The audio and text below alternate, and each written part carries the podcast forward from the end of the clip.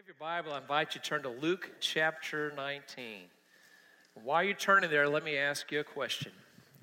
How many of you have ever wanted something really badly? You wanted that new car, or you wanted that house, or you wanted to get married to her or to him, or you just wanted to get married. You didn't really care that much about who it was. Later on, you wish you did. Or you wanted to have children. Then they grew up to be teenagers, and you wondered why. I love having a teenager, just going on record there. Have you ever wanted something really badly? Maybe you wanted to get into a school, or maybe you wanted to be popular with some friends. Or maybe if you're a basketball fan, you wanted your team to win the big game. If you've been at Northside uh, longer than I have, you probably knew Ralph Morris.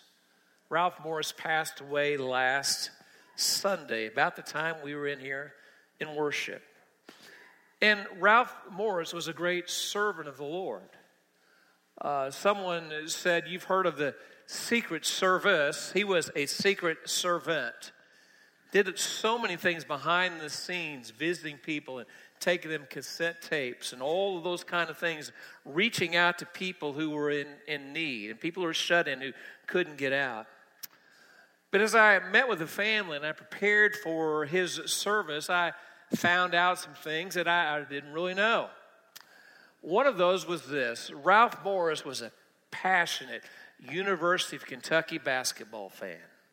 Now, he liked U of L, okay, but he loved the Cats.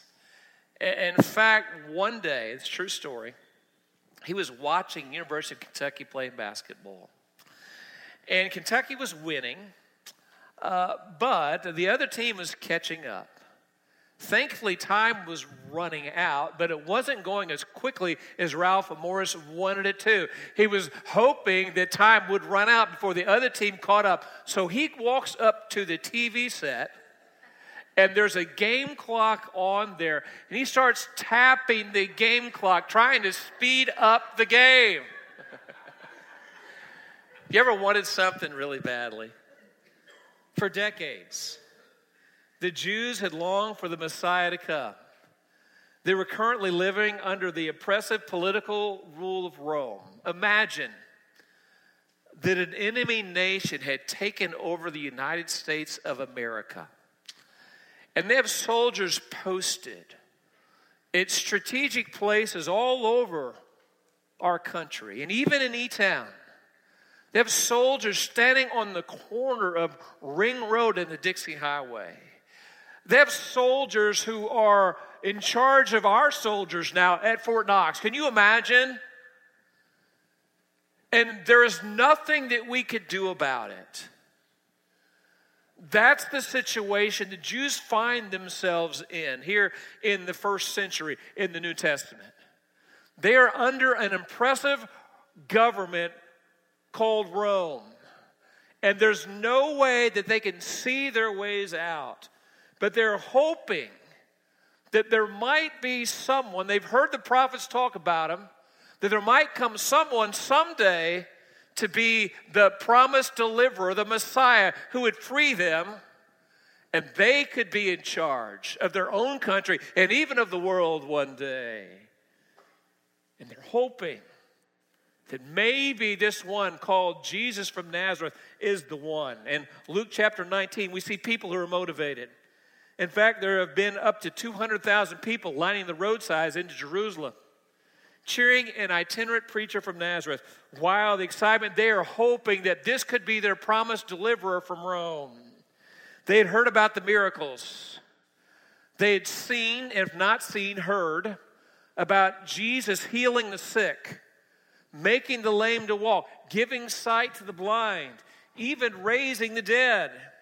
And they'd heard about his teaching Matthew 7 28 and 29 tells us the crowds were amazed. They were astonished at his teaching because Jesus taught as one who had authority and not as their teachers of the law. No one ever taught like Jesus taught. When Jesus spoke, people were spellbound. They hung on the edges of their seat, waiting for what Jesus would say next.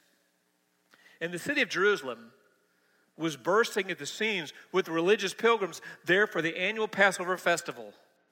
On one occasion, a census was taken of the number of lambs slain at the Passover feast. 256,000 were counted. There had to be a minimum of 10 people per lamb. Do the math, that's about 2.6 million people. Today, we're looking at Palm Sunday. Let's begin with the preparation, verse 28. After Jesus had said this, he went on ahead, going up to Jerusalem. Jesus' time is drawing near. In a matter of days, he would be arrested, given a mockery, a sham of a trial, and nailed to a cross for the sins of the world. Verse 29. As Jesus approached Bethphage in Bethany at the hill called the Mount of Olives, he sent two of his disciples, saying to them, Go to the village ahead of you, and as you enter into it, you'll find a colt tied there, which no one has ever ridden. Untie it and bring it here. What an unusual request. Why not a white horse instead of a donkey? Wouldn't that have been more impressive? Jesus comes riding into Jerusalem on a white horse, and the trumpet is sounding, and the people are cheering.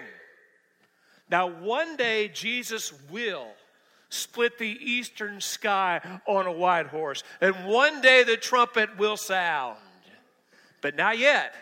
Jesus is coming in humility, riding on a donkey. But why? Let me give you a few reasons. Reason number one to fulfill prophecy. In John's account of this same event, we find this sentence Jesus found a young donkey and sat upon it, as it is written. God had predicted this 500 years earlier in the book of Zechariah. If there is no other reason for Jesus to ride into town on a donkey, then God had said it would be so. That would be reason enough. Just because God said so. God is a God of His Word. He'll move heaven and earth if He has to in order to fulfill His Word. Reason number two it was a deliberate claim to be the Messiah. Zechariah 9 9 says, Rejoice greatly, O daughter of Zion. Shout, daughter of Jerusalem. See, your king comes to you righteous and having salvation, gentle and riding on a donkey, on a colt, the foal of a donkey. Riding into town on a donkey was not only a fulfillment of prophecy, it was a deliberate claim to be the Messiah, king. Was it the kind of Messiah king they were looking for? No. This was a different kind of deliverance and authority. That leads us to reason number three. It was a claim to be a particular kind of Messiah. Zechariah 9 9 goes on. The prophet writes, See, your king comes to you righteous and having salvation, gentle and riding on a donkey. Jesus Christ came as a Messiah who was gentle and approachable, full of grace and compassion and love. Jesus was talking to a people who were harassed and helpless, like sheep without a shepherd, to a people who were downtrodden under an oppressive Roman government and crushed in despair by their own people under the weight of religious legalistic system that sucked the energy out of their expectations to a people who were oppressed by a religious establishment that was more concerned about personal power than honoring God or doing what was right or helping people who were hurting. It was to these people that Jesus came offering hope. He still is. He understands that life is hard, that people get tired. Sometimes you feel like quitting, sometimes you feel like giving up. How many of you ever felt like giving up? I don't want to do this anymore. I don't want to go there anymore. I don't want to be around these people anymore. We all feel like that sometimes. But Jesus came to a people who were harassed helpless, like sheep without a shepherd. They're being oppressed by their own religious leaders along with the Roman government. And Jesus says this to them Jesus says, Come unto me, all you who labor and are heavy laden, and I will give you rest. Take a deep breath, let it out. and rest. Now, don't go to sleep, okay? Jesus says, Come unto me, all you who labor and are heavy laden, I will give you rest. Take my yoke upon you and learn from me, for I am meek, I am gentle and humble and lowly in heart, and you shall find rest unto your souls, for my yoke is easy and my burden is light. In New Testament days, the yoke was a handmade wooden collar, custom fitted to each animal individually to prevent chafing as it did its work, pulling a wagon or probably pulling a plow. And when Jesus said, My yoke is easy, the idea here is that it fits well. It's tailor made just for you. You are created for this. Ephesians 2:10 says you are God's workmanship. You could say his work of art. You're God's workmanship, his design, created in Christ Jesus to do good works which God prepared in advance for you to do. You were made for what God has called you to do in this world. Like a Steph Curry shooting a three pointer, or LeBron James going in for the big dunk, or a concert pianist playing on the stage at Carnegie Hall. You were created for what God has gifted and called you to do. And so we do it for His glory and for the good of others. Jesus has plans and purposes that are perfectly suited for you. Back to Luke chapter 19 and verse 31, Jesus says, If anyone asks you, why are you untying it? Tell him, the Lord needs it. In verse 32, those who were sent ahead went and found it just as he had told them. Notice that Jesus knew exactly what the disciples needed and what they were going to face in advance. He still does. Do you believe that? He knows about that person who's going to be rude to you before you ever see them today. He knows what's going to happen at work before you ever leave your driveway. He knows, Terry, whether the fish are going to be biting or not when you go to the lake. He knows. He knows what your day is going to be like before your feet ever hit the floor. He knows exactly what you need before you ever even ask Him. Jesus knows exactly what's going to happen in the future. That's probably a good thing. Think about it. What if you knew that six months from now you were going to be in a car accident? What would you be thinking about every single day from now till then? The car accident, right? Suppose you knew that tomorrow evening you're going to be hammering a board and you're going to be taking a swipe at a nail. You're going to hit it once, you're going to hit it twice. The third time, you're going to miss the nail and you're going to hit your thumb so hard, it's going to hurt like the dickens. It's going to turn black and blue and it's going to eventually come off, that nail is. How many be thinking about the sermon right now? You wouldn't, would you? You'd be thinking about that nail. How many of you think you would enjoy lunch this afternoon? You wouldn't enjoy lunch. You'd be thinking about that hammer is going to hit your thumb and it's going to hurt, right? It's good that we don't know some things in advance. The old gospel song says, Miss Jan, many things about tomorrow I don't seem to understand, but I know who holds the future. And praise God, I know who holds my hand. The great preacher C.H. Spurgeon once put it like this We can't always understand the future, but when you can't trace God's hand, here's what you can do you can trust his heart. Jesus is in charge of preparation. But not only was there a preparation, there was a celebration. Verse 35. They brought it to Jesus, this colt. They threw their cloaks on the colt and put Jesus on it. As they went along, people spread their cloaks on the road. Spreading cloaks on the road was a way of acknowledging the kingship of Jesus. Perhaps they remembered when Jehu was appointed king over Israel in the Old Testament, and the Israelites paved the way for him with their cloaks, and they hailed him as their king. The palm branches mentioned by John and the shouts harkened back a century and a half to the triumph of Maccabees and the overthrow of the brutal Antiochus Epiphanes, a horribly brutal ruler in their day. Here in Luke chapter 19, we have this amazing celebration. Lots of people, palm branches, cloaks, shouting, Praise to God! Hosanna! Blesses he who comes in the name of the Lord. They were celebrating. They had a passion in their celebration, and so should we. Hear the words of the Psalms, the Old Testament hymn book.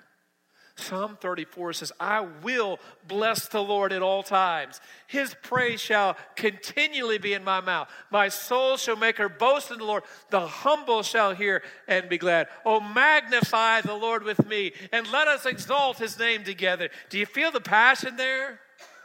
Psalm 100 says, Shout for joy to the Lord. When's the last time you shouted? Was it for joy? Was it to the Lord? Probably not. But the Old Testament psalm tells us shout for joy to the Lord, all ye lands. Serve the Lord with gladness. Say gladness with me with a smile on your face. Gladness. Come before his presence with singing. We did that today, did we not? Know ye that the Lord, He is God. It is He that has made us, and not we ourselves. We have a lot to praise God about, do we not? Psalm 103 says, Bless the Lord, O my soul, in all. Say the word all with me. All that is within me, bless His holy name. See, a lot of times when we praise God, we kind of do it half heartedly, do we not? We kind of mumble through the words of the song and we kind of listen to the sermon at the point where it's kind of interesting, then we kind of check out and something else comes up. But the Bible says that we should worship God with a passion. Amen? Psalm 122, verse 1 says, I was glad when they said to me, Let us go into the house of the Lord. Psalm 84, verses 2 and 10 says, My soul yearns, even faints for the courts of the living God. I would rather be a doorkeeper in the house of my God than to dwell in the tents of the wicked. Do you see the passion there? Psalm 150 says, Let everything that has breath praise the Lord. You live in Kentucky, it's basketball season, NCAA tournament time. I sure wish Kentucky would have won. It would have made my illustration a whole lot better.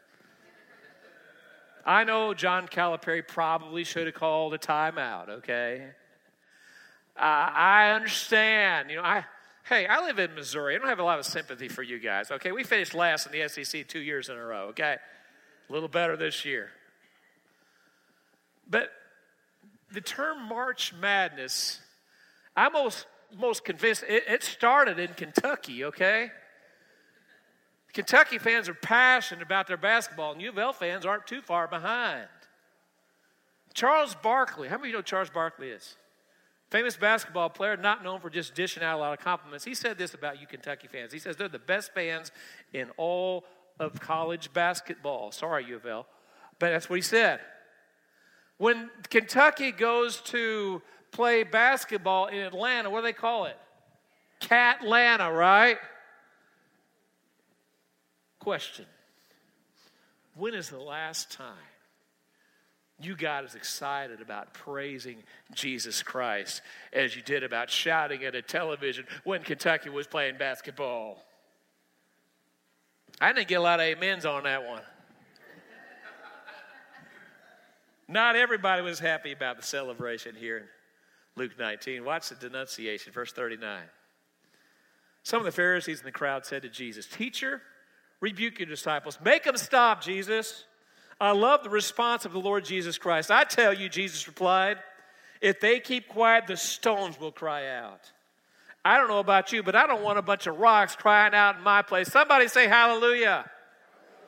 Somebody say glory to God. Somebody say Hosanna. Somebody say praise the Lord. Like you mean it. Praise the Lord. I don't want a bunch of rocks crying out for me. How about you? I don't know if that's where the term for crying out loud came from or not, but I don't want rocks crying out of my place. We got to praise our God. We got to worship Jesus Christ. We should be excited because we have the privilege of knowing Him. Amen. The Bible says God loves you so much, He was willing to send Jesus Christ to this earth to die on the cross for your sin. That's something to get excited about, is it not? Romans 5 8 says, God demonstrated his love for you, and that while you were yet a sinner, Jesus Christ came to this earth and he died for you. He didn't wait for you to even think about attempting to get your act together. Jesus saw you there in your sin. He said, I'll die for you. That's something to be excited about, is it not? 2 Corinthians 5:21 says God made him who knew no sin to become sin for us that we might become the righteousness of God. Isn't that good news? Are y'all awake this morning? Hello. Thank you, Terry. Anybody home today? Praise God. He is a good God, is he not? He is a loving God, is he not? And sometimes we're a bunch of mess ups, are we not? He doesn't stop loving you just because you blow it. He doesn't stop loving you just because you fail. He sees you there in your sin and He says, I love you. I died for you. I've got life for you eternal life, abundant life, filled with hope. But too often, what do we do? Oh, yeah, I guess I'll go to church today. I Got nothing else to do. Oh, well, I guess go to church today. Fish aren't biting. I go to church today, it's raining outside, can't play golf. You know what? It's a privilege to worship my God. How about yours? It's an honor and it's a privilege to worship Jesus Christ, the King of Kings and the Lord of Lords. Amen? We ought to celebrate today not just because we're supposed to, because it's 11 o'clock on a Sunday morning, but we worship God because He's worthy to be worshiped. And He's been awfully good to you, has He not? Better than we can ever begin to understand. But it's not enough just to make a bunch of noise. You see how passionate we appear in here is at best superficial Christianity and at worst blatant hypocrisy if it makes no difference in the way that we live out there. Amen? Too often, the lives of Christians are like oxymorons. Now, I didn't call you morons today. I said oxymorons. Say oxymorons with me. Oxymorons. What in the world is an oxymoron? It's a contradiction in terms, okay? Let me give some examples like campaign promise, government savings, politically correct, jumbo shrimp, clearly misunderstood. Here's the question Is your life an oxymoron? Does what we talk about and sing about and pray about and preach about on Sunday really make a difference on the way that you live your lives on Monday and Tuesday and Wednesday and Thursday?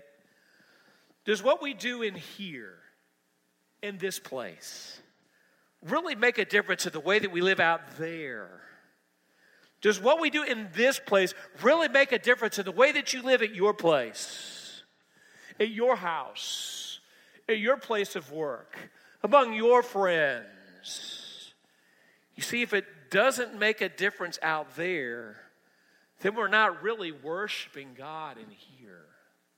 2 Corinthians 5:17 says if anyone's in Christ, they're a new creation. The old is gone and the new has come. Turn to your neighbor and say, "I'm a new person." You are a new person in Christ, okay?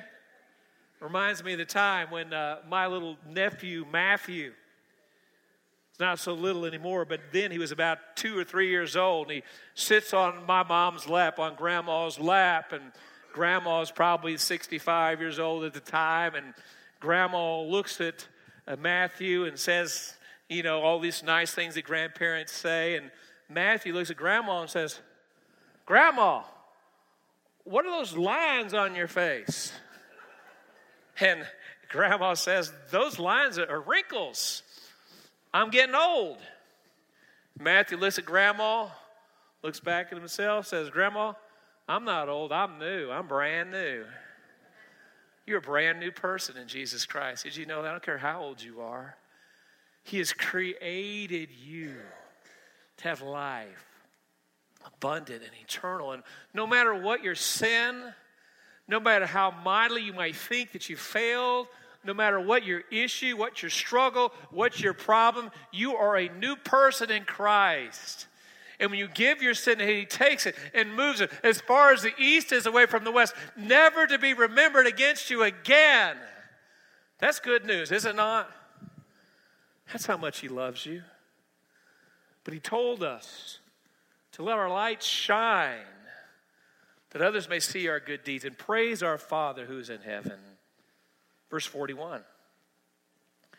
As he approached Jerusalem and saw the city, Jesus wept over it and said, If you, even you, had only known on this day what would bring you peace, but now is hidden from your eyes. My hope and prayer for you today is not that Jesus would be weeping over your life, but he would be celebrating as you walk with him, as you worship him, as you live for him in this world. Sometimes it's difficult. Tony Cartledge said it like this Too many enthusiastic followers got behind Jesus on the road to the cross, but they would not follow him. They got behind him on the road to the throne. They would not follow him on the road to the cross. You know, it's not hard to follow Jesus when your circumstances are good.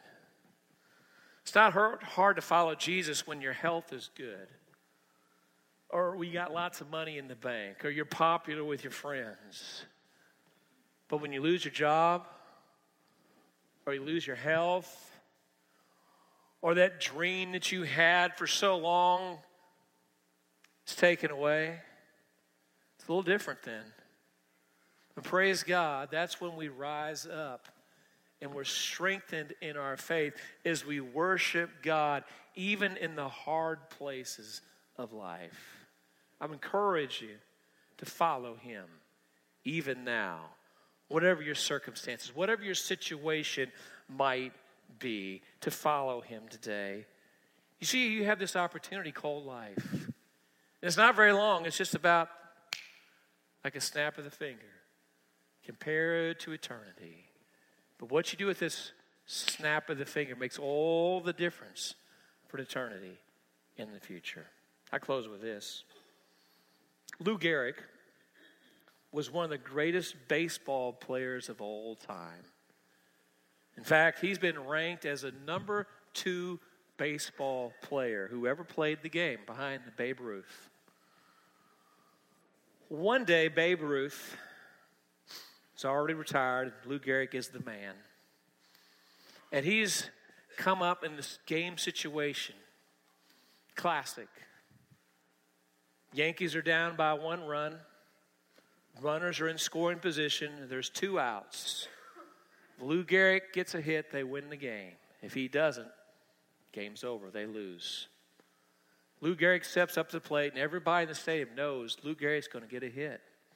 So he stands up there and waits for the first pitch. When it's right by him. Strike one, says the umpire. Fans say, okay, Lou's just waiting for his pitch. He'll be fine. He's going to smack that ball so hard they won't know what happened to him. Waits for the next pitch. Boom, strike two. He's still standing there. Everybody in the stands getting a little bit nervous now, but they know this is the great Lou Gehrig. He is the man. We know he's going to get a hit. We know he's going to win the game. The, Lou Gehrig digs back into the plate. Here comes the third pitch. Strike three, you're out. Lou Gehrig turns back and he looks at the umpire. Then he walks back to the dugout. Someone asked Lou Gehrig after the game, What did you say to that umpire?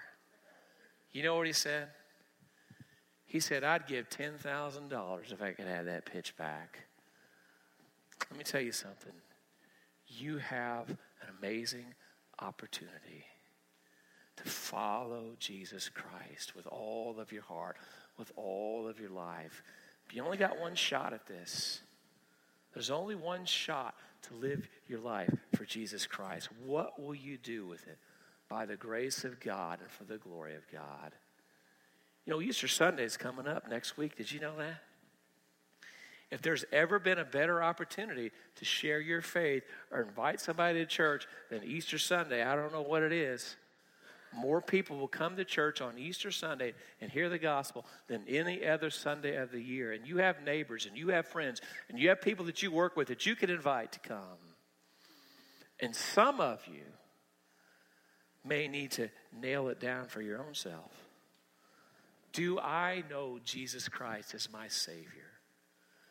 Have I given my life to Him as my Lord? Do I really know where I'm going to spend eternity? If not, today is your day. And others of you, maybe you've nailed that down. You're pretty certain of that. But if you're really honest, you're just kind of standing there watching pitch after pitch, opportunity after opportunity pass you by. And God has called you to follow Him with every fiber of your being for the honor and glory of Jesus Christ. So, in just a moment, we'll all stand up, we'll sing a song, we'll pray, and this will be your opportunity to say yes to the Word of God and to the Holy Spirit. To say yes to Jesus Christ. Privately, there in a pew for many of you, publicly, perhaps for some. Whether to come to an altar area to pray, whether to come and say, God's leading me to join this church, as a young couple did in our first service, or whether it's to give your heart to Jesus Christ. Whatever God is saying to you today, won't you say yes to Him?